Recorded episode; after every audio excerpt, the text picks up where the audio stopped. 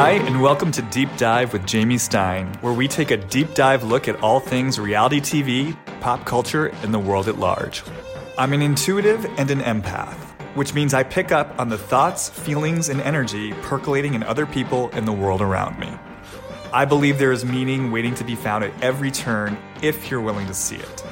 So join me as we dismantle everything from trash TV to high spiritual concepts and learn more about ourselves, each other, and how we're all connected.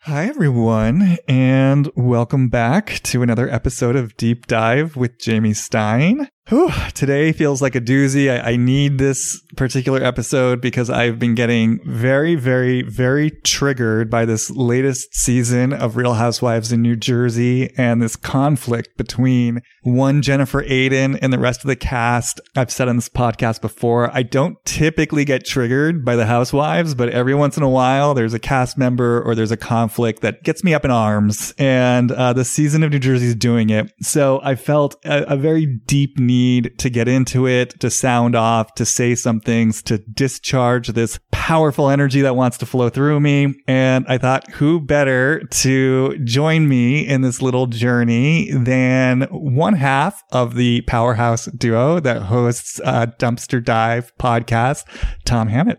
Hi, Tom. Hey, uh, well, powerhouse. That's so kind. Thank you. How are you doing today? I'm great. I'm happy to be here. I'm happy to deep dive with you.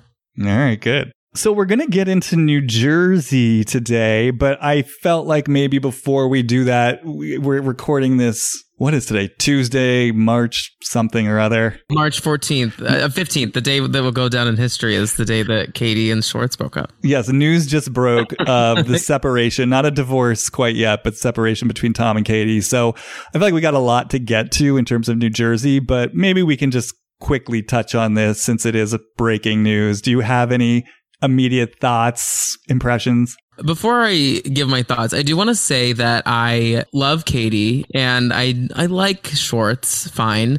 I do find that he is a bit of a gaslighter with her and I am looking forward to a chapter of her life without him, maybe. and like, I don't know, I just their their relationship on television kind of played out to me as like as it's as we've progressed, it felt like more friendship than relationship, and like always been very open about the lack of sexual relationship and and his just like lashing out. I just I don't know. I, I almost felt a bit of a relief when I when I saw this. How did you feel? Yeah, no, I felt similarly. I feel like it was a relationship that's probably better off ending than continuing. I mean, unless they were really willing to do the deep work. Right. Which it didn't really seem like either of them were completely available to that or that they would even necessarily know where to go to truly do the kind of deep work they would need to do to like really get to the bottom of stuff. So I agree with you. It, I'm surprised actually. I thought they were going to stick this out much mm. longer and beat it to the ground before they would get out. Probably the show helped in that regard. I think probably Katie seeing things play out on TV, probably because it sounds like from Tom's post that this was Katie's decision. So yeah, I agree with you. I'm relieved for her. I just hope for her that she does the work she needs to do to not repeat similar patterns. I agree with you. I've always been very vocal that I think Tom plays the part of the nice guy, but that, you know, there's a real secret shitster in him and that, you know, he really would use her emotions against her. That said, my feeling for Katie has been that it's worked for her to be with a guy like him. Like I feel like my sense of Katie is that it's, it's felt safer for her to be with this man child who she gets to mommy than to be with a guy who's really going to step up and meet her as a man. I think that notion for her on an unconscious level is really scary. And I think something about Schwartz, the like the little baby was a lot safer for her. So my hope and prayer for her is that she can maybe start to look at like what was it in her that sought out a relationship like this in the first place? And how does she get comfortable with those parts of herself she would need to get comfortable with in order to say yes to a more fulfilling relationship? Because i can feel it. It's like that's where she loses control i think when she's in a fulfilling relationship. I agree with all that. I also think that you know I, i'm curious about your thoughts on a lot of these shows and where you can kind of feel the show, where the show's presence is in a relationship. Because, like, I'm curious of how much of their relationship was based around keeping the show going unintentionally. Like, they were bonded together because of this. Like, they started out, they were together right when the show began as this, like, fun party couple and then as as the show progressed they kind of became the rock for the show that no one kind of maybe saw coming and then as the show crumbles these relationships crumble not only theirs but like i think a lot of the vanderpump cast like relationships crumble and i wonder like how much of the show's demise like leans into these people's demises as well. Do you know what i'm saying? Yeah well especially because with Vanderpump Rules, for me, it feels a little bit like the chicken and the egg because I feel like that show, in a way, was a reflection of the codependency and collusion that already existed within this group you know, like this group just felt so bound together in their little insular way. And then in a way, that's what the show was about. Just this kind of claustrophobic world that orbits around SUR.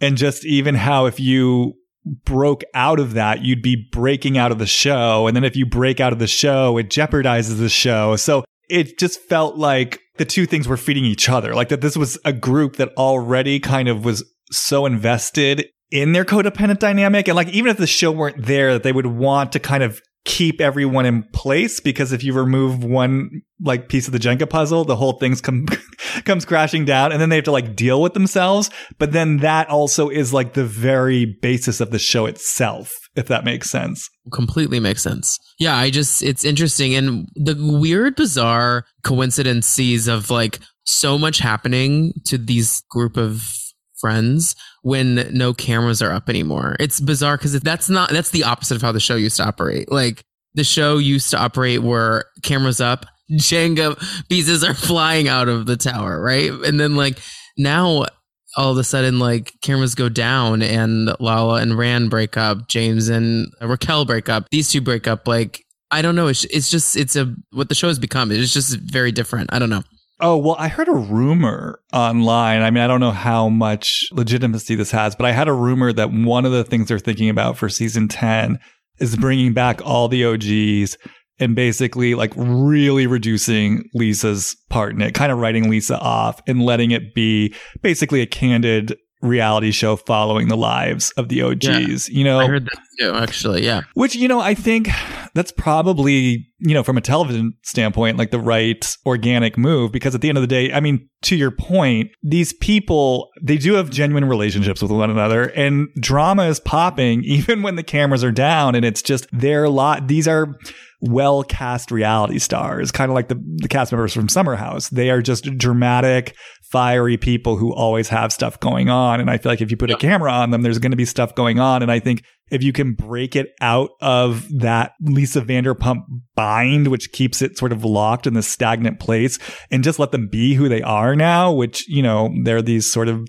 D-list reality stars, you know, trying to make it all work in LA you know, that probably is a compelling show. It is. I don't know why we weren't there the whole time. like, I wonder if that has a lot to do with Lisa being a control freak and wanting her grasp on the show. I mean, you know, it's something to consider. I mean, they're basically literally talking about writing her off, which I just think there's something to me that's just so delicious about that in terms of just oh, who she, yeah, who she's always been and how she's always wanted control of every show she's been on. And ultimately it's that desire for control from Lisa Vanderpump that is always her undoing because it's like her control can only last so long. It always creates the suffocating conditions that ultimately force the other people to want to break out of it. So whether it's her castmates on Beverly Hills kind of rebelling against what she's doing and railroading her off the show, or it's whether it's, you know, the employees of SUR kind of rising up. And, you know, at some point, it's like a biblical story. It's like the more you try to grip control of, you know, the people and places around you, the more it's going to ultimately just slip out of your control. How embarrassing. Written off two shows now. well, we don't know yet. We don't know. This, these are the no, rumors. I know, I know. You're right. You're right. You're right. You're right. I wish all good things for both Katie and Tom. I, I hope that this is the right decision for them. Whatever makes them happy. Mostly Katie. Yeah. And Tom, you know, I just feel like he's one of those guys or people who, if he could just have space to claim and own his rage it would just change his life. Like that to me is just what I get off him. This is just a guy who's got so much underground rage and he's so, he learned early on he's got to be a good boy. And there's some messaging in there that he's not allowed to have his anger and it makes him so passive aggressive because he's clearly got so much strong energy that wants to come through him. So for Katie, I hope that, yeah, she can kind of get clear on what it is in her that's sort of scared of that vulnerability of really being in equal partnership with the man and Tom. I hope he has space where, you know, he can just really get to know his own anger and where it comes from and what it has to say and be more direct with people, own his power, own his energy. There's a lot to Tom too. Like when you really think about it, I think the his family situation is a little all over the place. Like he is like a self proclaimed like golden child of the family, you know, like the movie star of the family that went off to Hollywood. I, I don't know. There's a lot there with him that's confusing. He's literally like dopey. Like on the show, he's dopey, but like in reality, like I don't think he actually is such a li- little angel. Oh no, not at all, not at all. No, yeah, I mean, no, he. We've got enough information to know that was a strange household. I mean, his brothers. I forget now, like we're afraid to fly or couldn't figure out how to fly. I think same thing with his father. I mean, clearly there was strange stuff going on in that household, and he's the one that got away. No, absolutely. I feel like he's not Mr. Nice Guy and he's not dopey. And I feel like he, like I said, I think he's got a lot of strong energy inside him that he's learned to disown because there's some part of him that feels like he's got to play this part of the nice golden boy who does everything perfectly. And I think he's outraged about it, just outraged about it. I'm happy to never hear Bubba again, honestly, though. Oh, it was the worst. It was the worst. Are we really gone from. I just have this image that the show's going to come back. They're both going to be on it as divorcees. And somehow we're still gonna have to hear Bubba. They're gonna call each other Bubba like all the time. Like when they see each other at parties, like, hey Bubba. And what if he has a new girlfriend? I mean, is she gonna be called Bubba? No, there's only one Bubba. Bubba. Oh God, it's so horrible. I hate it. I hate it so much. And then the artwork. What will we ever do the artwork? The Bubba artwork. Maybe we'll get an episode where they ritualistically burn the Bubba artwork, and we can all feel.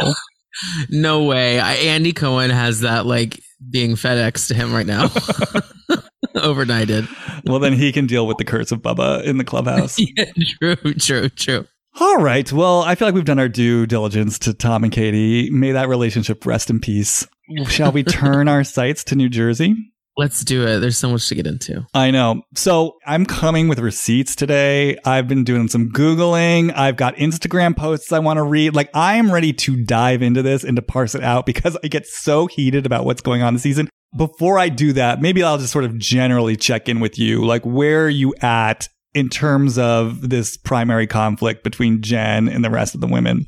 So at the core of it, Jen is so broken, and I feel like we've known that kind of like the whole time. Like no one, it, since she's been on the show, the way she lashes out, like there was always darkness with her to me, like the way she lashed out forever. So it felt to me expected that there would be a season that broke her, and we're getting that. And I am kind of speechless at the way she is just like just open to appearing on camera so raw and broken. Like she looks, and I mean this not because of the plastic surgery. She literally looks different to me. Like her sadness is like overwhelming and it just really is hard to see. And like very dark scene of Dolores and her in their basement talking about like what it's like to date cheaters. It's like, y'all, like this is not okay. Like it's I wish that someone taught all these women to stand up for themselves. Like so many of them haven't. I, I just feel like I feel like across the board actually a lot of them just don't that's something that a lot of them don't do. They don't stand up for themselves to men or it takes them a bit to do so. And once again, I'm not a woman and I'm not straight. So uh, who am I to say how that experience is like, but like she is breaking my heart a little bit in the way that she's reacting to all this. And seeing Bill also the way he just sat back and like let her just stand up for herself alone was just that also was very very hard to watch for me but overall i like watching the show because they're all kind of cuckoo bananas. And they all have so much darkness that it's fun to see a show sometimes where like we're all meeting on the same level of like crazy and not not all different levels. I feel like they all have an equal amount of problems. Yeah i mean to be honest i've always thought that jen has shown up pretty I, I mean, I'm hearing the the voices of protest as I say what I'm about to say. So um, I'll say a few thoughts all at once. I mean, to me, she's always shown up pretty raw and real and authentic. The voice uh-huh. I hear is, yeah, obviously, especially when she first came on, she came on strong in terms of being very invested in her home and her lifestyle and portraying herself in a certain way. Although to me, that felt maybe not true to who she is in her core, but true to who she is in life. Meaning, like, I didn't feel put on for the camera. It felt to me like Dang. this is who this woman is in her life. I mean, I actually have a lot to say to that because I'm one of the few people who liked Jen from the beginning. I liked her from her first season. I've always liked Jen. I have a soft spot for Jen. And I mean, basically when Jen sort of came on the scene and she came on really strong, you know, I remember like they went somewhere, I want to say like Wyoming or something. They went to some, you know, Oklahoma, no, Oklahoma. Oklahoma. Because remember she had to apologize to Oklahomans, I believe. yeah, so they went to Oklahoma and Jen was snobby and she was coming on strong and she was acting pretentious and she was acting rude. And she was like bragging about her house and she was bragging about the view. But the thing that I really remembered in terms of my experience of that was, you know, there's someone like Heather Dubrow, for example, who just to me, although she's a little different this season, but typically Heather Dubrow is just very snobby and snotty and superior. The vibe I got off Jen that season as she was sort of boasting about her home and the view was this is like an odd duck. She just felt weird to me. She felt eccentric. She felt like she didn't know how to fit in. And I really felt fundamentally like this was a woman who was trying to connect with the others and that she was someone who was genuinely excited about her house, genuinely excited about where she lives, genuinely excited about the view and wanted to share that with the other women as a way to connect. Now, was it misguided? Yes. Was it tone deaf? Yes. Like I said, she felt tone deaf and eccentric and a little weird, but I didn't feel like it was necessarily superior or snotty. And then what I remember of that trip is that Margaret actually confronted her about how she was behaving and how rude it was to the host. And what I really remember was Jen actually took it in and she actually apologized. And then I remember her running off to the little trailer or wherever it was she didn't want to sleep and like, you know, making a go of it. And I remember when I saw that, I was like, you know what? She's, she's a good sport. Like she heard what Margaret had to say and she took responsibility for her behavior and she made a change.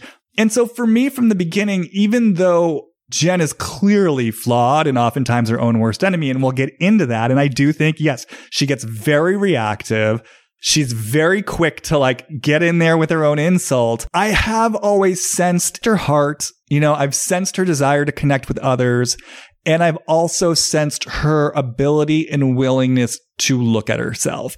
And I feel like we've seen her settle into that more and more over the seasons, climaxing now where to your point, like she's not deflecting this. I mean, from that first party when Margaret brought up the affair, like she didn't sit there and deny it. She was like, yeah, that happened. And she's owning her feelings, you know, in a way that to me feels actually very powerful. I actually love that scene with Dolores. I thought that was one of the most powerful scenes in Housewives history. I, I don't mean to say I didn't like it. It was just like, it was real. Like one of the more real things we've seen, like in a while. I feel to me like it, it was how she was just straightforward. Like I'm not over this. Like to Dolores about you thought you were over it ten years ago, and ten years later you're not. It, it was something like that. And she replied like I, you know, I'm not. So my only thing though with her and I don't think these two are similar necessarily in many ways, but I'm just going to use this comparison for a second. She reminds me of Noella in a couple ways in the way that they feel they were like manufactured in a factory to be housewives. Like, like she bought that house to be a housewife. There's this like famous, I'm talking about Jen now. Jen like famously tweeted, did you see this tweet no. like forever ago where it was like 2008 and she was like at Bravo Andy, like I would be the perfect New Jersey housewife or something like that. Like she's manifested housewife. I think she's built everything in preparation for these moments. So like I feel like up until last season, she was like cooking along as like, oh, I'm doing it. I'm doing it. I'm I'm changing the game. I'm making my imprint, all this stuff. And then what happens to most housewives is they hit like a real reality moment and they're like, oh, fuck, what did I do? This is what I would say though. And this is why I think a lot of the women are triggered by her. I'm not going to disagree with you. Well, first of all, I think she's right. She is a perfect housewife, but uh, just in the She's sense that Right. She's great. she's yeah. flashy, she's flamboyant, you know, she's emotional, she's raw, she's funny. You know, I think she's a perfect mix of everything. Obnoxious, but heartfelt. It's all there. But what I want to say is, is she that different from a lot of the other women? And I feel like there's a way though that Jen owns it. I think there's two things about her. I think one, she's very visible in it. So there's a way that she's obnoxious in it, which I think can be very triggering for the other women. So, I mean, I'm getting ahead of myself, but I personally feel one of the reasons why Melissa is so triggered by her is because she is a mirror reflection of Melissa. Melissa, and I say this with some respect, she's a savvy woman. She is a savvy, clever, smart woman. And I think she knows how to dress things up so it doesn't look like she's trying to be the perfect housewife, but yet that's exactly what she's doing.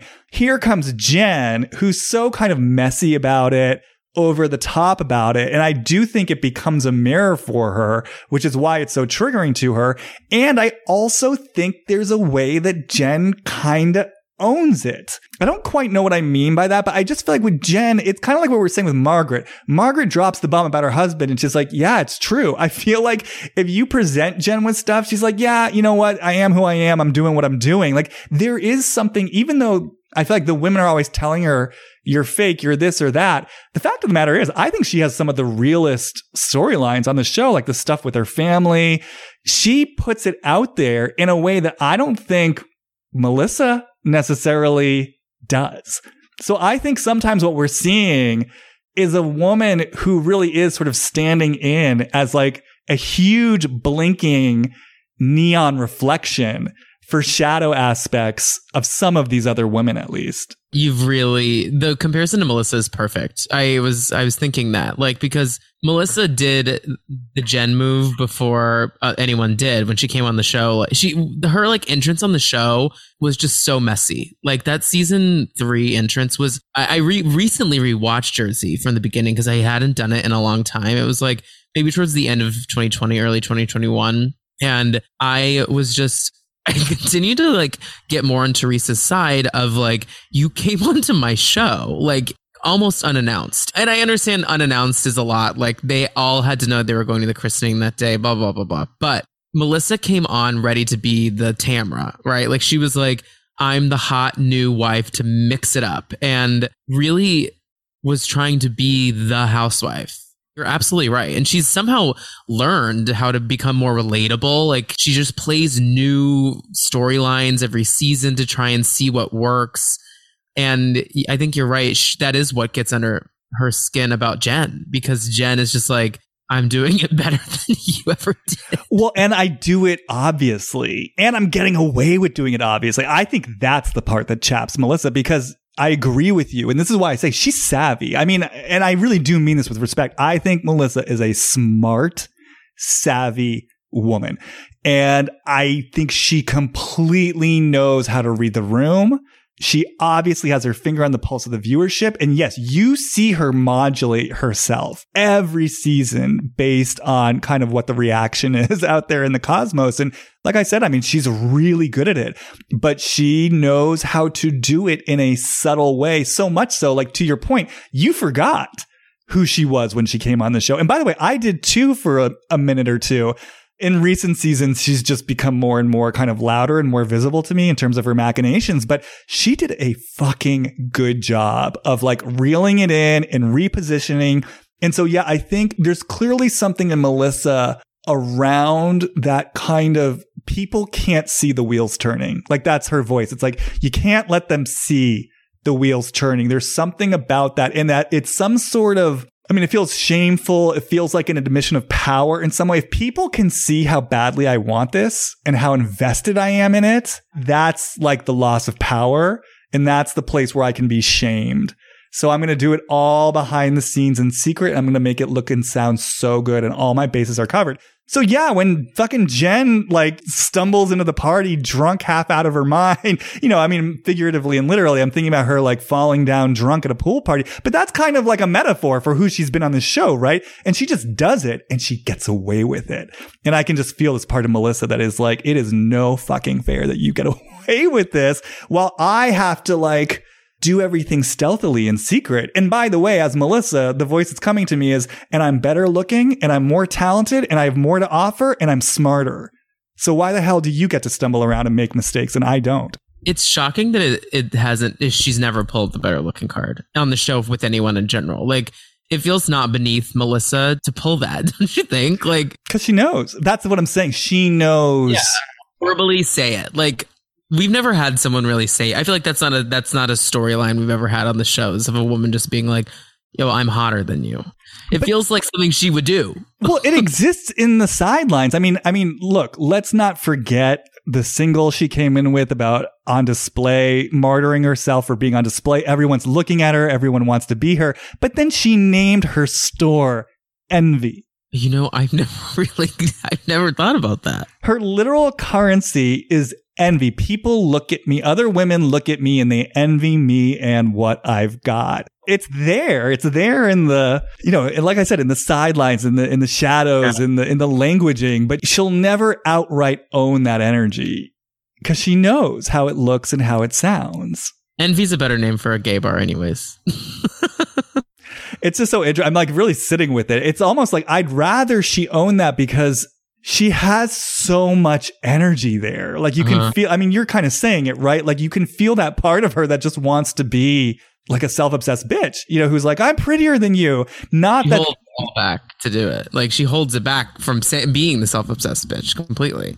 And it's not that I would encourage her to be a self-obsessed bitch, but what I can feel is there's so much energy there. So it's like if she let herself know whatever part of this in her this is, I have to imagine there's like a higher self version of that. I mean, she feels, Melissa always feels to me the temptress. She feels like an Eve archetype because she is, look, she's beautiful, you know, and it's not just about her physical beauty. There's something, she's like sensual, she's sexual, she's cunning, she's smart, she's savvy. She's like the dark feminine to me, you know, and it's interesting that I'm saying that because when I was talking about her sort of modulating herself based on audience perception, it made me think, even though tonally they're very different, it made me think of Lisa Rinna. But I've thought of kind of like the higher self version of Lisa Rinna in a similar way of like the archetype of the dark feminine, like this sort of strong, sexy feminine who can like lure you into her web. And it's like, you don't fucking mess with her because she's gonna like, destroy you and then build you back up. And there's something really powerful about that energy. You know, it's like Kali. It's a strong archetype. And I feel that in Melissa, but it just feels so disowned. And so it sort of comes out in these sort of other, what I might say, distorted ways. Now, do you think that Teresa thinks she is all the things you just said? Like, I feel like she thinks she is what Melissa is, and that's why she wishes she was what Melissa is in so many ways you know, this is a little dark, but I always feel like there's a jealousy of Melissa's relationship with Joe and Teresa. Like Teresa ha- is jealous of Melissa because she's closer to Joe than Teresa is. I think in so many ways, like she loves her brother so much, and like there's darkness and jealousy in the way that Melissa has been able to like slither through life. That I wonder what of Melissa Teresa thinks she has, but she maybe doesn't really. Yeah, it's interesting. I mean, I haven't spent too much time like kind of feeling into the two of them. I mean, it has felt just plain and simple like a lot of competition in the sense that I think Teresa is used to being the star of the show. I think she's used to being, I want to say like the cherished girl in the family. You know, the thing about Teresa, and let me just qualify this by saying I don't know what happened with you when you watched Real Housewives Ultimate Girls Trip, but I became an Teresa unapologetic Teresa fan. She can do no wrong in my eyes anymore. She's Never like again. spreading rumors about people. You know what, Teresa? You go. do your Teresa. thing, girl. yeah, I know. I completely, I've never loved someone like like I have her on that show. I mean, she just was glowing the whole time. I was shocked. I mean, because I used to not like Teresa. I mean, you know, again, back in the day, I mean, I remember really not being on her side when the Gorgas came on. I just got so frustrated with obviously all the things that we see in her, right? She's a very frustrating person. But yeah, on Real Housewives Ultimate Girls Trip, like her vulnerability, her shocking level of like self awareness that she never seems to show on the actual mothership show of New Jersey. And even just the way she was navigating Melissa, where it really felt like Teresa in a lot of ways sees her for who she is. she still may not like her as a person, but she understands at this point, look, it's my sister-in-law. She's on the show. I'm just going to give her that grace. And there was just a kind of, I don't know if I'm going to call it a maturity, but there was something about the way she showed up on Girls Trip that just felt so vulnerable and demonstrated a growth I had never seen from her before. And I felt, even though obviously this guy is not necessarily the best news, I felt her deep investment in wanting this relationship to work. And I just, my heart just opened to Teresa in a way that I never thought possible. And now I'm just a tree hugger through and through. I get it. I completely agree. And seeing her next to Ramona, you really understood how dumb Ramona is. like, oh, Teresa if Teresa can fully tell you, like, she read Ramona immediately in those moments. Like, she got her immediately. She's like, You're not a girl's girl. Like, she would catch her up on her words and be like, You're not, like, that Italian dinner they had. Like, she was like, just immediately was like, Ramona, no. And it's like, she just read her immediately, but she can't read a lot of people in the state lines of New Jersey oftentimes. Well, it's almost like what comes to me. I almost wonder if there was a relief for her around not having to be the star of the show. Oh, yeah, that's a good point. You know, like she's not carrying this, it's not her vehicle she even, you know, talked about it on Girls Trip about how, you know, filming New Jersey is never fun for her. It's kind of like it's bread and butter. It's her conflict and her family strife. To, so to be able to go into a project where the whole thing isn't on her shoulders and where she doesn't have to necessarily commodify her pain and her struggles, I wonder if there was just some breathing room there that she doesn't normally have. And maybe it just allowed her to relax a little bit. I think that that's exactly it. She puts a lot of pressure on herself, I'm sure, when the cameras go up in Jersey that because in the end, she needs that check. Like she's very wealthy, but she needs it. Like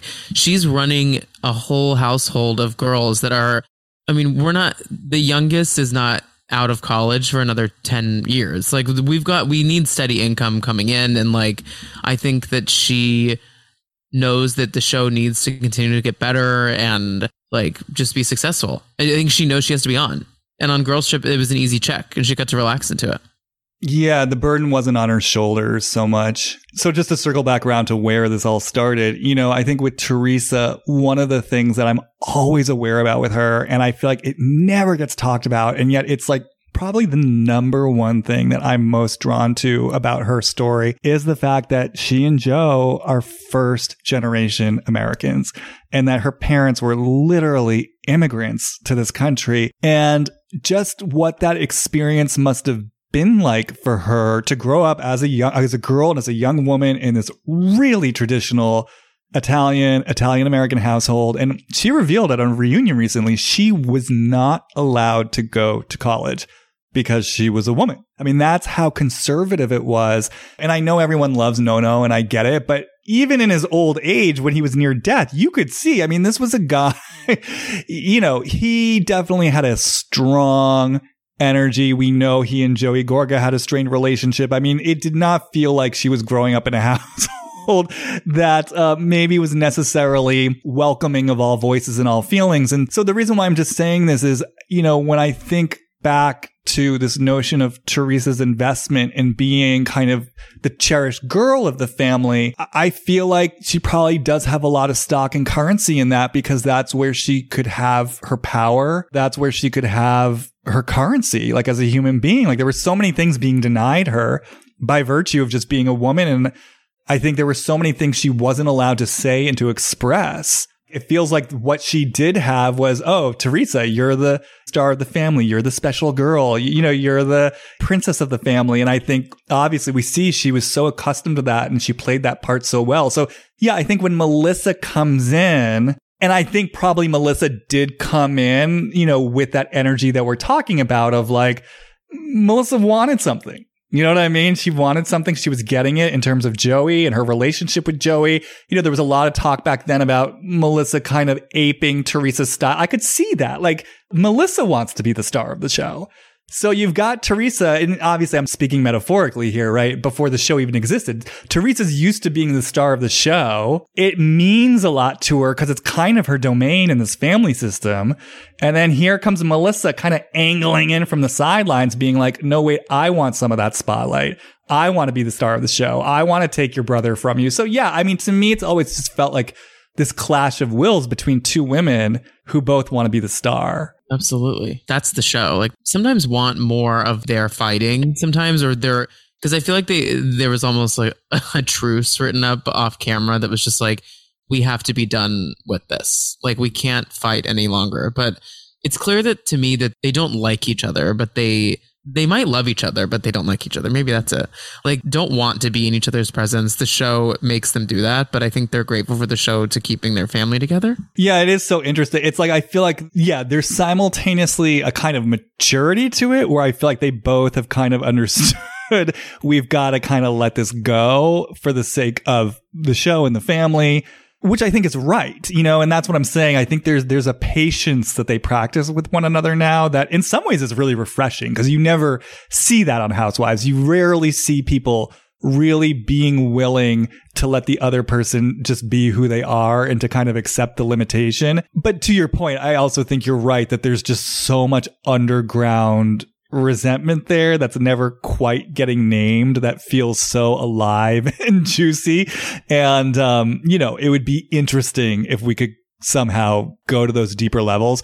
I think it was just frustrating because they were never really taking it to that deeper level. So the show seasons three, four, and five just kind of kept circling the same thing over and over. So it's like either you gotta like deepen this and go to the real stuff and stop fighting about sprinkle cookies or, you know, who like said what on one Christmas card, or else you gotta just like call the truce and be okay with each other. I also on the record hate sprinkle cookies, so I'm on Teresa's side on that. like I said, I'm on Teresa's side with everything now. Like I mean, same. The only thing well, okay. I gotta know though, like where are you at with Teresa somehow comparing like Marge's actions to Jen, like her thought process of like what she did to Jackie and what Marge did to Jen. About how she's like, what I did wasn't as bad because it was a lie. well, I I know this is strange. Okay, I want to be clear. I don't condone what Teresa did. Um, and I have my thoughts about that, about why she was triggered by Jackie. Even though I like Jackie more this season, I think that Jackie does position herself as I think she gets a lot of mileage out of being the victim. Like there's kind of a victimization mm-hmm. energy to Jackie. And I think for Teresa, who has like been this soldier throughout her life and taken so much on the chin. And then, of course, the last few years, like literally went to jail, held her family together, went through this divorce. I just kind of get this sense that Teresa looks at Jackie and just sees this kind of like weakling who has it all. And it's yeah. like, why do you get it all? And what the fuck are you complaining about? like, and kind of like, yes, this is that feeling of like, I can't afford to be weak. I don't get that space. I don't get that permission. I mean, kind of like what I was saying it just feels like there was so much that wasn't allowed in Teresa's experience and her upbringing. You know, like I gotta be strong. I gotta be tough. I gotta hold it together. I don't get to indulge these kinds of feelings as a girl, as a woman. And then, yeah, I think to sort of look across the way and see Jackie with like her perfect life, the house, the husband. And she's even acknowledged like she finds Evan really attractive. He's her type of guy. I just, I want to take her down. Like her weak, uh, I, when I say weakness, this is from Teresa's perspective. Her weakness infuriates me because it's not something that I'm allowed to have and it's not something I feel like I can afford to have. And I think especially coming out of like the prison sentence, I just get the sense with Teresa, there's a lot she still hasn't processed. and I think that there's just a lot of shell shock, not just from what's happened recently, but perhaps even going back as far as childhood. Like she hasn't fully processed the impact of all these experiences and the messaging that she's gotten, which is part of why I think she's so invested with Luis. I think she wants her happy ending. I also think she wants a guy who's going to take care of her. I think she's so tired of being the woman in charge. I don't think she wants to hold it together anymore. I think she wants a guy who she feels like will take care of her. So anyways, I know I'm going far afield. That was kind of my sense of like why she was going after Jackie that season with kind of a delightful cruelty in her in her mischievous grin. yeah, I mean all of that totally makes sense. I just I don't I don't understand how she can she has this ability. I think her superpower, right? If she was a superhero, she can just like convince herself of her own shit. She really can convince herself that what she, when she spread a lie, it was better than when Marge just spread the truth. like what does that i don't even know if those things are comparable I mean, I okay. I actually understand her point. uh, let me try to articulate. I, I get what she's saying. It's like I think where Teresa goes wrong is that she still refuses to admit that what she did was wrong. I think that's where she, like she loses the plot. Like she still tries to justify that somehow it was okay. So let me just say, I don't condone what Teresa did. Obviously, what she did was cruel and spiteful and deeply problematic. And in an ideal world, Teresa would just take ownership of it, which she has not done right. to this day. I think what we're, but both of us are not saying, and, and correct me if I'm wrong, is that she cannot acknowledge that she did it for the show. Like she can't acknowledge that she was like, let's, it's been COVID. Like we got to film. Let's, let's figure out something. I kind of always hated you. Like, let's go. Cameras are on now but like she that's not something we can talk about. Like that's not a reasoning that she can say on a reunion and they leave it in. You know like she can't just be like i hated you so i spread a rumor about you because we needed a storyline for the show. Well do you, do you think she's that i mean uh, do you think she's that calcul it's hard for me with teresa. I but i mean let's go back to melissa strippergate right? Think about that situation. i'd have to revisit that. I mean i don't have an official so you think she definitely set that up? Well she set in that that finale of season four, she set that up, stripper gate thing. So like, I don't think she's above setting things up. Like, I don't think she's a bad person, but like, I don't know that she's above getting a good story for the show. And she just, I think Jackie said to her about, well, you clearly don't control your husband or you wouldn't have gone to prison. I mean, that was fucked up what Jackie said I think she never let that go, and she's just waiting for a great moment to like get back at her for that in a real, real way. And I think she maybe heard a rumor from a DM somewhere that Evan had gotten jerked off in a sauna somewhere, and she was like, "Let's go, girl." Well, Teresa's not the only one who's been hearing those rumors. I mean, I don't, I don't know if we yeah, want to get into that part of things, but no, I heard that too. That there's still rumors going around. Well, it's on the show. I mean, no one really wants to talk about this, but last season, Margaret Joe said on camera, I heard these rumors too. And then, I mean, I don't know if now's the time to get into it because it's going to leave a yeah. lot of threads hanging loose, but I want to talk about what Frank told Bill, who then related to Jennifer, which this keeps getting like lost in the scuffle of the fight. Frank's denying it now. I don't believe for one second that Bill Aydin is lying about what Frank said. So I just want to say, I mean, we'll get there, but I just want to say in the world of the show, there have been multiple people saying that these rumors exist. Now, I'm not saying that's justification for Teresa bringing it out. I'm getting so triggered by the way that Jen is being crucified and vilified for like mm-hmm. all of this drama and literally everyone and their mother saying, Oh, she's just a bad person. Admit she's just a bad person when there is so much else going on that is contributing to what led to this moment. And it's not all Jen's fault. And I mean, I want to, I'll just leave that there for right now because I do want, I feel like we opened up some things I just want to circle back around to. I mean, as far as like Teresa and, you know, comparing what she did, I guess for me, Teresa saying that it's different because she spread a rumor versus spreading the truth. I guess that only makes sense in hindsight. I mean, I guess the truth is Teresa didn't know that that was a quote unquote rumor at the time or she didn't know that it would be treated as a rumor. I mean, I guess in hindsight, like from 2020 perspective, I was like, oh yeah, I get what she means. Like they're saying this isn't true. So she's just spreading idle gossip. Whereas right. Margaret's like bringing out something that's true. But as I'm saying that, I'm realizing I'm only saying that because Jen has acknowledged that it's true and mm. Evan and Jackie are saying it's a lie. For all right. we know, it could be the exact same thing. I mean, Evan really could be cheating or Jen could have said, you know what? That's absolutely not true. And it would have been dead in the water. So I guess you're right. There's really no difference between what the two of them did. right. They both did a really shitty thing that they shouldn't have done. It's it's fucked up. There are other things that could have and this is why I did not like Teresa at the beginning of last season, and this is why I continue to have issues with Margaret, is because like I went back and watched the scene, and I don't, I still don't know why. I'm I'm transitioning to Margaret right now. Why Margaret said that in that moment, like that she was ready. She felt so like calculated and ready to dive into the season. Like it just felt so put on to me, and like I just don't think she thought about like Well, or maybe she did think about it. The consequences that something like that could have on Jen's whole family. Yeah, well, let's get into it, right? Because now we're we're getting into Oh, it.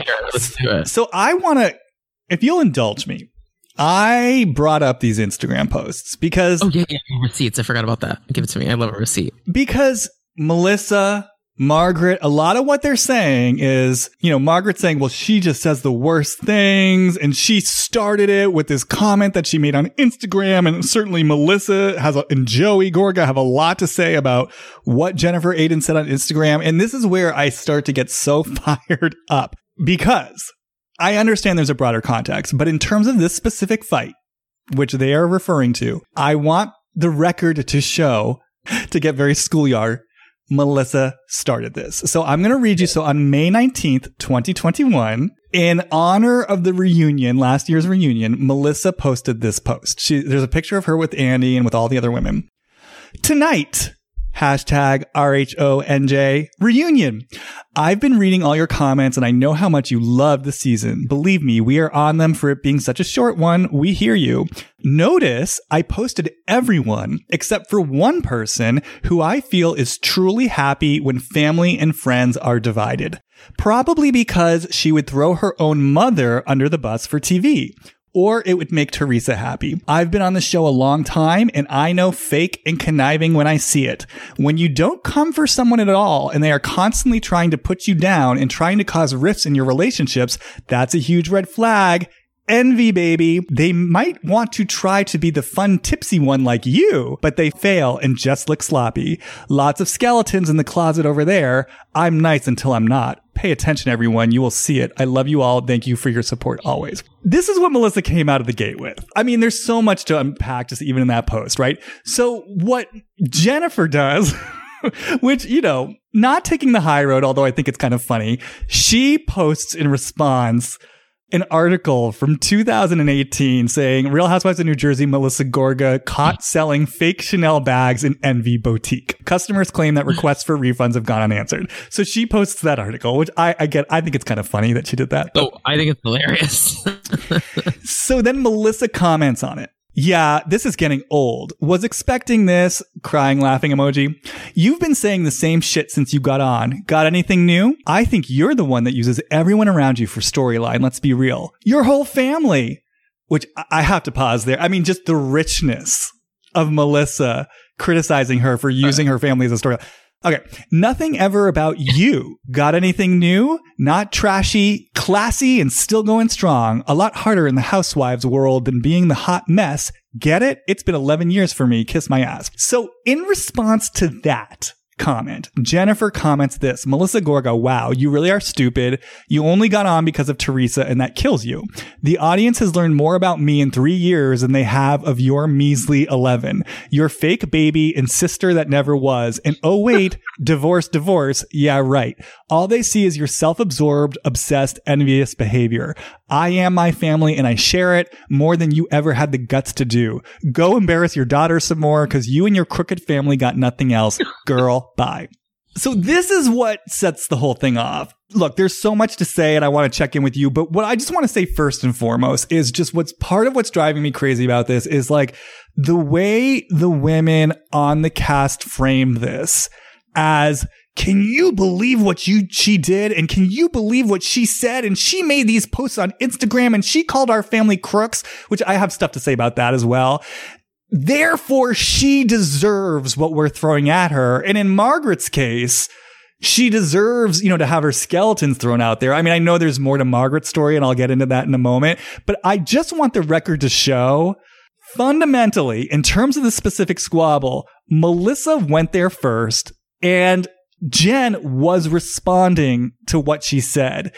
I'm not saying that Jen's like blameless in this, but this narrative that they're writing that she's just this like shameless instigator who started everything and they're these innocent, blameless victims is complete bullshit. And it's just so infuriating to me because it's the whole basis of what really to me feels like a pile-on. And it's, it's tough for me. I don't like pile-ons, but the part that's like jarring to me is Bravo's omission of that of these things that are just on Instagram, but they're they're flashing the screenshots of Jen. I I think they I think Andy hates Jen, and that's so, been so apparent with her appearances on Watch What Happens Live. And I don't know why the I feel like the network doesn't give her her flowers for all the things she's doing and showing.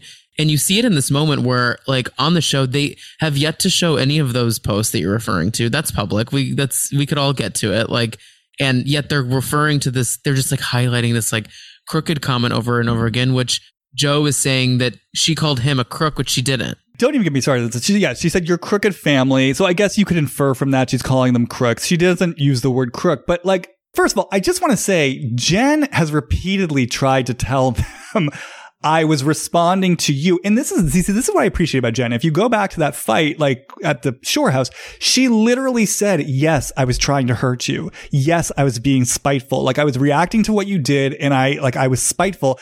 And for me, it's like, that's more ownership than I see from any of these women. Like Margaret, if she could just own yeah, I, I, like kind of like what you were saying. I came out here, I spread this rumor. I was being vindictive. You've hurt me and I wanted to do something to get back at you. For me, I'm like, okay, like I can work with this, but it's for all of them, not just Margaret, Margaret, Jackie, to a certain extent, Melissa. It's like getting on this high horse as if they're blameless and they're not in the dirt with Jen, like Jen's just the one in the dirt. They're all on the high, you know, on the high road. That's sort of what's infuriating to me. But to go back to the crooked comment, I just want to say, first of all, Joey is claiming he lost a deal because of that. He said that at the shore house. He's like, I had a deal fall through with someone because you accuse us of being crooks. First of all, I do not believe that for one second. I do not believe for one second that some partner, potential partner of Joey Gorga's was on Melissa's Instagram, saw a comment within a comment where Jennifer Aydin said you're crooked family and because of that lost the deal. I no way do I believe that. So right there, he's just lying to further vilify Jen. But then on top of that, it's like he's going to get so up in arms about being called crooked. This is the man. And don't get me wrong. I, I kind of like Joey Gorga. Like, you know, I, I think he's funny, like whatever. But this is the man who it's been exposed that he was posting like taking credit for renovations that he didn't do on Instagram, like literally lying about right. renovation jobs that he didn't do. I mean, totally exposed. And I think he like went back and claimed it was a misunderstanding or something. But no, it wasn't a misunderstanding. You were misrepresenting jobs you didn't do as your jobs. And so I'm just sitting there like, you're going to look at one offhand comment that Jennifer Aydin made in response to your wife making one of the most passive aggressive posts that she could ever make and try to fault her for your reputation now as someone who's not reputable rather than taking ownership of your actual outright lies that you've been caught in. I'm just like, get out of here with that. Also, his point to Bill is that like and i'm not saying this is the right point but like he keeps saying to bill like you should tell your wife when she's out of place like blah blah blah blah blah and it's like okay by your logic like you should have done the same when melissa just eviscerated jen for absolutely no reason by your logic Joe. Like, if your wife is acting out of line, you put her in her place. Like, where are you when Melissa is acting amuck? Like, a not needed post that she made on Instagram. Completely unneeded. And Joe's logic never makes sense. I mean, on the one hand, he's saying he wants Bill to take his side, right? Like out of some sense of loyalty or obligation or doing the right thing. And it's like, Joe, you're asking him to take your side out of loyalty against his own wife? Like, this doesn't make any sense. I mean, by your own code of honor, it's family first. So basically, you're saying you want Bill to turn on his own wife in order to fulfill some bro code. When it comes to Joey Gorga, it's clear, much like Teresa, it's basically just you got to be loyal to me. And if you're not, there's an issue. And he yeah. dresses it up in different ways, but that's fundamentally what it comes down to. And there's no rhyme or reason to it other than just you're speaking against me, therefore you're the devil. They're all walking double standards, every single one of them. I can't handle it sometimes. Well, and so then that's the thing with Margaret, where it's, you know, I think she keeps saying, you know, you've had so much to say about me and, you know, how my relationship with Joe started and sort of slut shaming me which, you know, I mean, it's true. Jen has had things to say about that, but it, to me, the reason why that falls short is my experience of their time on the show together, and you can weigh in on this or correct me if I'm wrong, is they've given it back and forth to each other. And yeah, has. Jen said things about, you know, Margaret being a slut or whatever? Absolutely. Has Margaret called Jen a concubine? Absolutely. Did Margaret at one point, I forget what the exact comments were, but I remember there was that one season where Jen's brother was sort of getting into his arranged marriage. And Margaret had some comments that were uncomfortably, uh, I don't know what the right word is. Like it felt, I don't know if it's like. It, it just like pointed at their culture. Like, yeah. like, like it would just was so derogatory towards like their traditions. And like that's, she needs, she should have respected that more. Like that's the way a lot of Jen's fam. That's why Jen is here. Like that's why Jen is alive is because of arranged marriages. Like that's that was her. Even if you don't agree with it, like respect the way that maybe they navigate that. I don't know. It, it's and why is it Marge's business?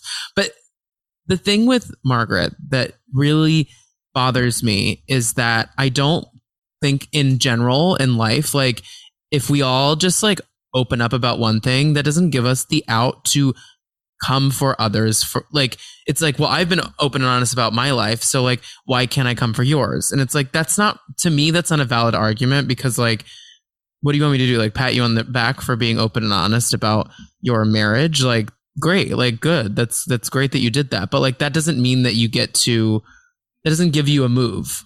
I do want to say though my feeling is that margaret has actually been hurt by what Jen has said. Like, I think it hurts her when Jen comments on her relationship in that way. And I, I do kind of get this feeling from Margaret that, look, I, I want to be clear. As far as like my own judgments, you know, I don't really have judgments about this situation. Clearly, Margaret and Joe fell in love. You know, I mean, they're in a long term marriage. So I'm assuming they were both unhappy in their respective relationships. Clearly, they met. I mean, look, do I think cheating is uh, encouraged. No, in an ideal world, you're going to wait, right? You'll, you, you, know, you separate from the spouse, you come, you know, you let them know you want to separate and then you get together. But whatever. It's like Eileen Davidson. I mean, these are, these are clearly people. It wasn't just, Hey, I'm, I'm running around cheating indiscriminately for the sake of cheating. It's like, they clearly met, fell in love, and then embarked on a long term relationship that's working for them, right? So, you know, go with that, Margaret. Like go go with yourself. But I think Margaret really owns that. You know, and there's a way that she kind of walks with it where she's like, "Hey, we did what we did. There's nothing wrong with it." I get this sense that there's a way in which Margaret doesn't let herself feel the impact of how their relationship started, you know, perhaps on her ex-husband, perhaps even on herself. I, I mean, I've seen this before I've worked with people who have been in similar situations where like the relationship's ending, like they're deeply unhappy in the relationship, right? And then they either, it's like an emotional affair or they cheat for a bit. Um, and then they end the relationship and like the separation's happening, the divorce is happening. And there's a way in which when it's discussed, they seem at peace with everything because it's like, yeah, I wasn't happy in it anyway. Yeah, it's ending now. We're doing the right thing now. Like the, the affair, the emotional affair was kind of a symptom of where we were at. But what's been interesting is I've seen situations where the deeper that we go, they start to actually feel the place where they have remorse for what they did because they understand even if they were unhappy in their marriage, even if their spouse was acting out in certain ways, they did something that deeply hurt the other person. And when they let themselves feel that, I've seen it, it takes them to a place of such remorse and contrition and a, and a regret for hurting someone else. Not that like you have to blame yourself or feel like you're this horrible person, but just ownership of I did make a choice and it had an impact on someone else. And I feel bad about that. And I just get this sense that that's something Margaret maybe has never let herself feel in that she's kind of trying to walk with it in a certain way to protect against feeling certain feelings. And so when Jen comes in with that judgment, I just get the sense that it maybe hurts her more than she wants to let on, that it takes her to a place of feeling hurt and it takes her to a place of pain and she doesn't want to own that. So instead of kind of acknowledging that vulnerability of like, yeah, you are hitting something tender in me. Like there is a place in me where I feel bad about what I did or I feel like I did something shitty.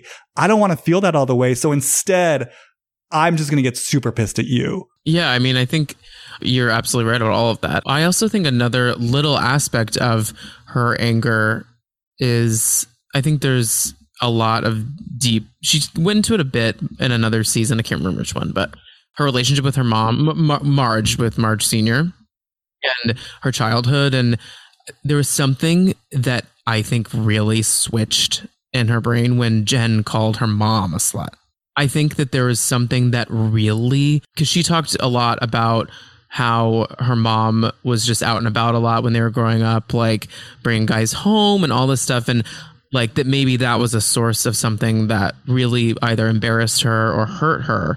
And that for Jen to like go there, I think really hit her in a spot where she wasn't necessarily expecting. Where the spot of of her cheating scandal is almost expected in ways. Like that's an easy thing to come for her for because she's been so open about it. But Jen hitting her in a spot that maybe Jen didn't even realize was so vulnerable, I think that could also be another big catalyst for her coming for Jen so hard. Well, as you say that, what comes to me is I kind of wonder if part of it is because Margaret also has that voice in her towards her mother of like, you fucking slut. Like in the place where, you know, because Margaret's talked about how her mom's needs came first.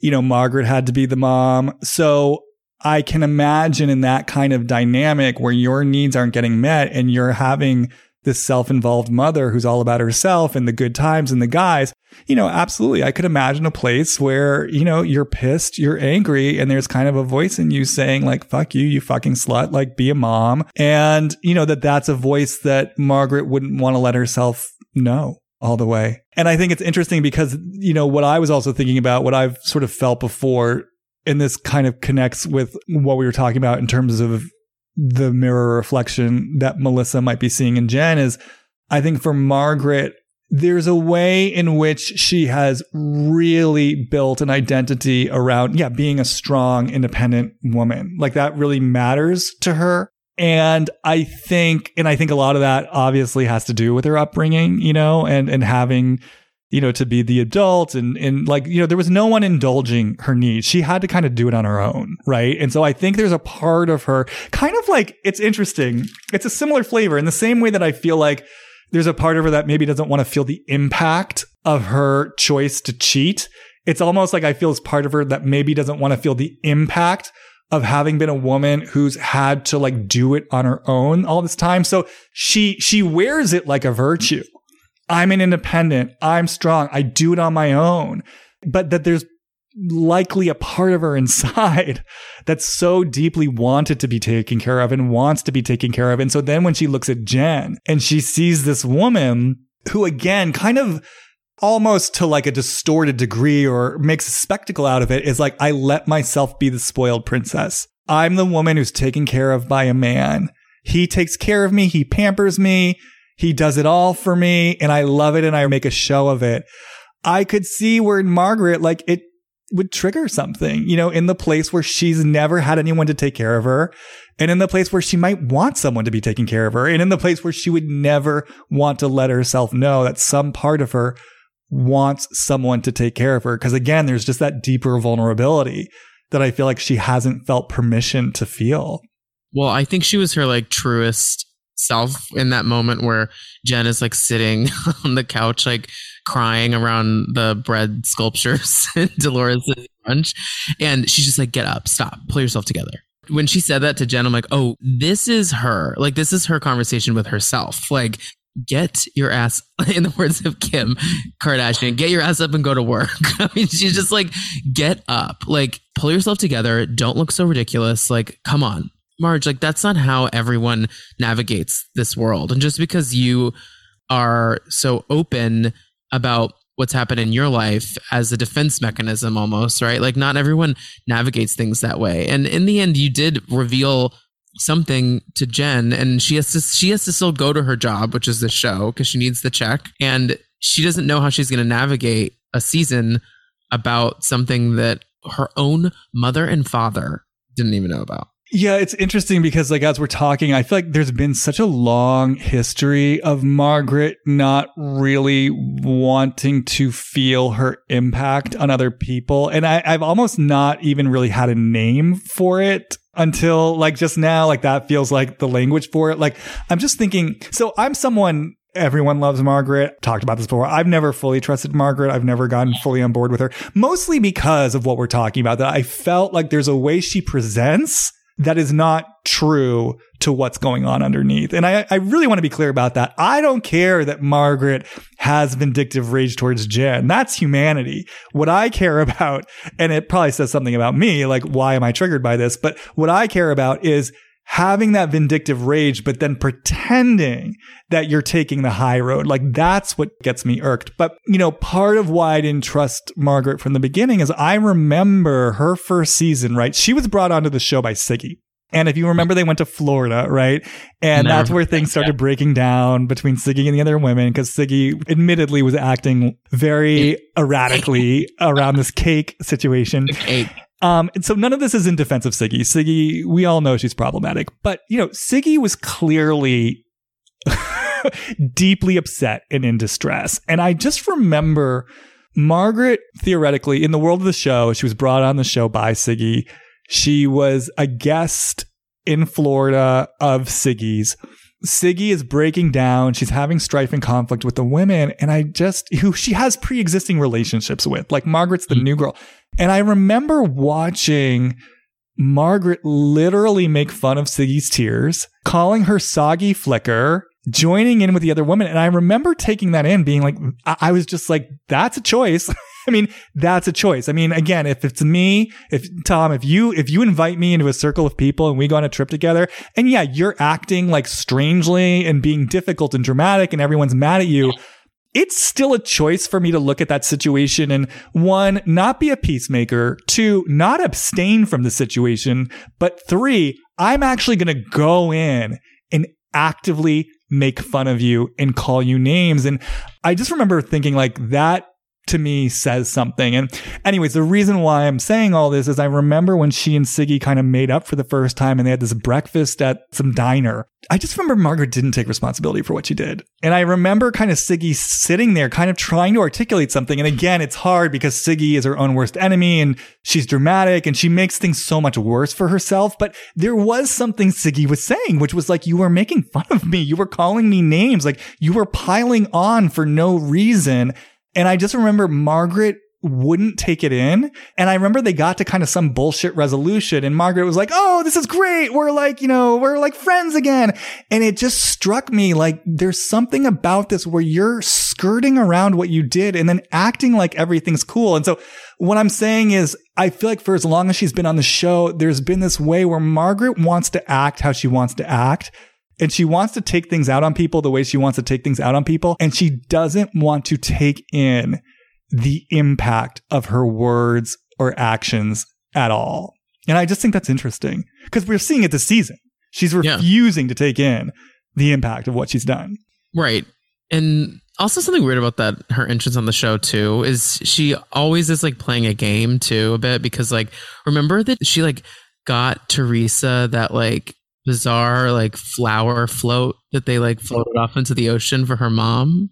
And like she had never really met her before. And she was giving teresa all this grace like but not siggy who brought her into the show right? And it feels bizarre because it's like why are you doing this? And innately she's doing it because of the television program like and she knows that teresa it's important to be on teresa's good side. Like i don't know there's a bit of a manipulative nature to like that whole trip. I, I, had forgotten about all of that. No, I'm glad you brought that up because I mean, I was also going to say, similar to Melissa, I think part of what Margaret also doesn't like in Jen, again, is that she makes visible, well, both playing the show, you know what I mean? The machinations of the housewife, but also because there is this, clearly there is a vindictive side to Margaret. And I mean, we saw that with Danielle. I mean, and, and don't get me wrong.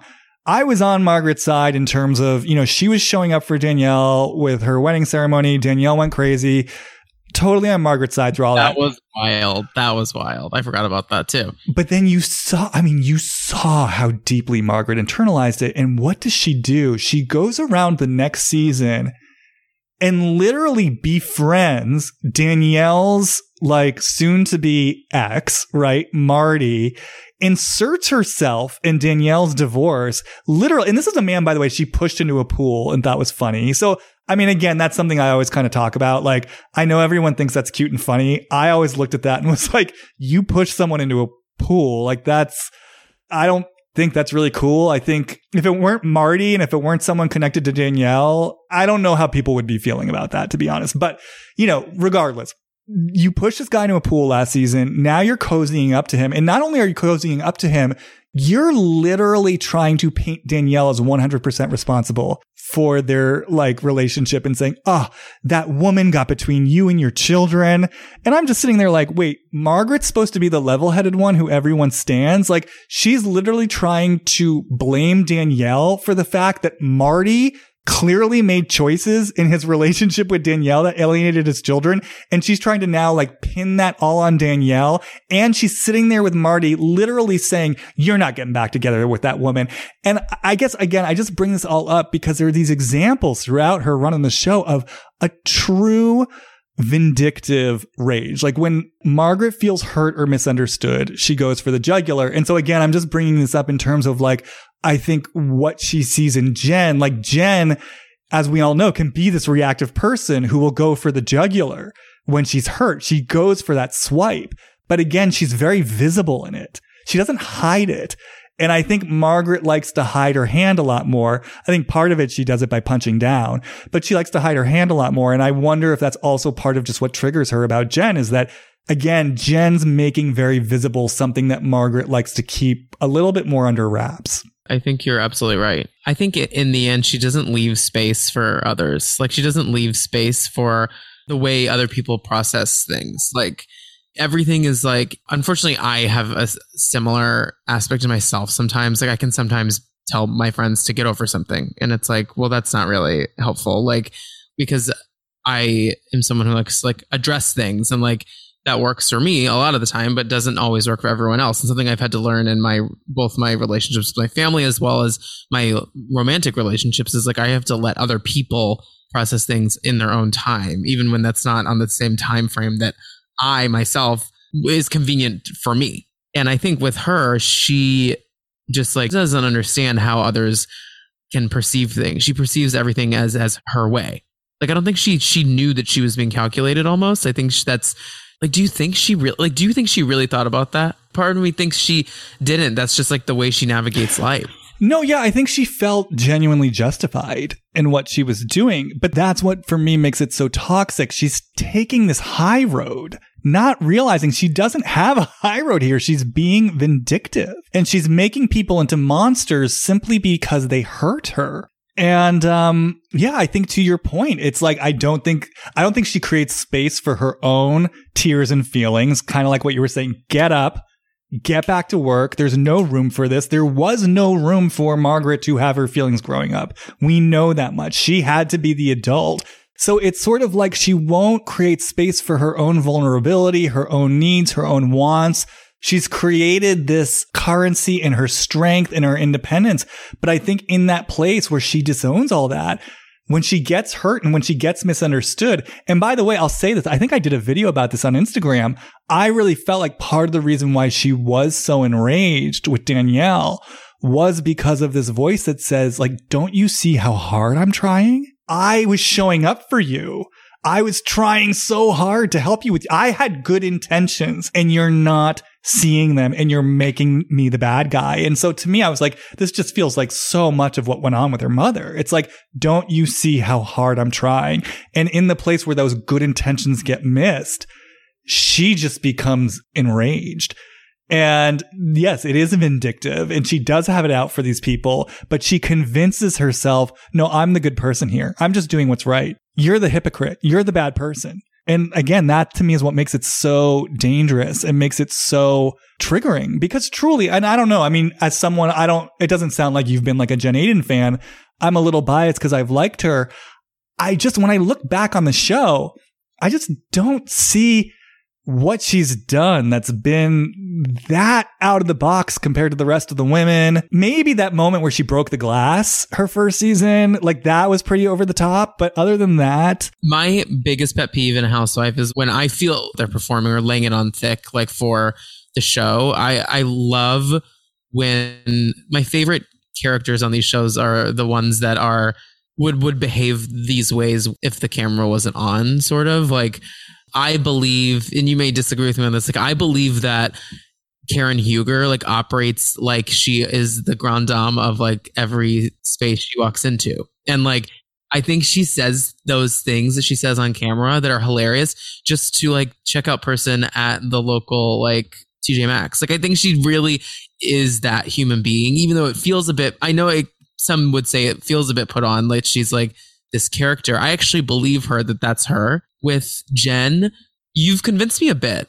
I will say, like, put a new perspective on her. But there's just some things, especially early on, that I just feel that were so laid on thick for the show. And I think that she really does not perform well in a reunion. I think when you were saying that you don't like the gang up thing, and she ends up being the person that they gang up on a lot because she is like out there and says things and but she doesn't perform well when pushed into a corner and i don't know a reunion where she's come across likable. Like even last season i was having fun with her and then the reunion rolled around and i was like what the hell is happening? Like yeah no reunions are her worst look. I mean i think you know it's funny because there was this moment in the jersey shore fight like there was a precise moment where i was like jen this is where you lost the plot. Like she, she was handling herself and she was explaining it. And she was like, look, I was just reacting to you and I wanted to hurt you and da, da, da, da, da. And then I don't know. I don't know what someone said, but it was that moment where she was like, and then Joey comes in like a girly little bitch. And I was like, no, Jen, like why, why, why did you have to go there? Because it's like, those are the moments where she gives them the ammunition. And those are the moments where she helps them write the story. And it's, it kills me because I really, I experience Jen as a smart, perceptive, not all the time, but at times emotionally intelligent woman. Cause the thing is, this is an archetype on the housewives, right? The woman who, when she feels backed into a corner, is just going to go for the jugular. So it's Brandi Glanville, it's Kelly Dodd. Like if you, what did she say? If you throw a bomb at me, I'm going to throw a nuke. But for me, with Brandi Glanville and Kelly Dodd, they just feel very mentally unwell in a lot of ways. And so it's just like, oh God, like go and get help and like do what you need to do. I get frustrated with Jen because I, I feel so much like great raw material in her. And I do feel so much sincerity.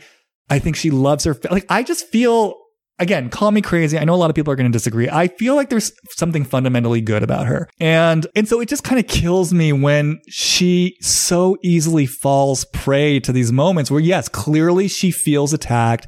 She feels hurt. Her ego is wounded. And then she just comes out of left field with these ridiculous comments that are kind of like her bid for control or power.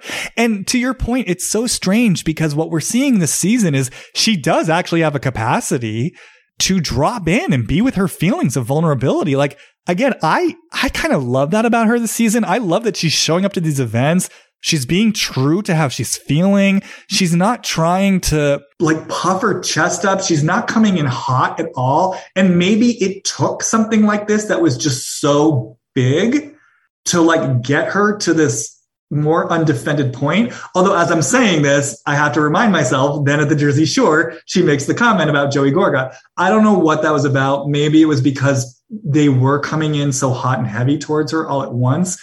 But, you know, to your point, no, absolutely. She gets cornered or her ego is bruised and she comes out fighting in the worst way and she is her own worst enemy. And if there were one thing that I could like change for her, I just wish she didn't give in to those moments. Well, the thing I think that works about the show in general just overall with all these women that we've like dove into, right? Is that they all still kind of need this show and that's why they show up and that's why they like work for their relationships and all that stuff. I think that uh, it's not to say that they're desperate for it. It's just a different world than Beverly Hills is or like New York is or Atlanta maybe. Like I feel that all these women need the income of the show and are willing to make their relationships work for the show so they can like continue what they have going. Yeah, that's also what I love. I mean, it's been horrible the last few seasons, but typically that's what I love about Orange County. That's what was so good about it. You need that desperation. It makes it work. Yeah, because it's like they're not too big for their britches. They're not too good for the show. And so then they're willing to put it all out there. And so I, Orange County has always been my favorite franchise. And that's been one of the main reasons. It's just, yeah, they're big fishes in a small pond. And because of that, it's like you just get kind of a flavor. Like you're saying, they're game.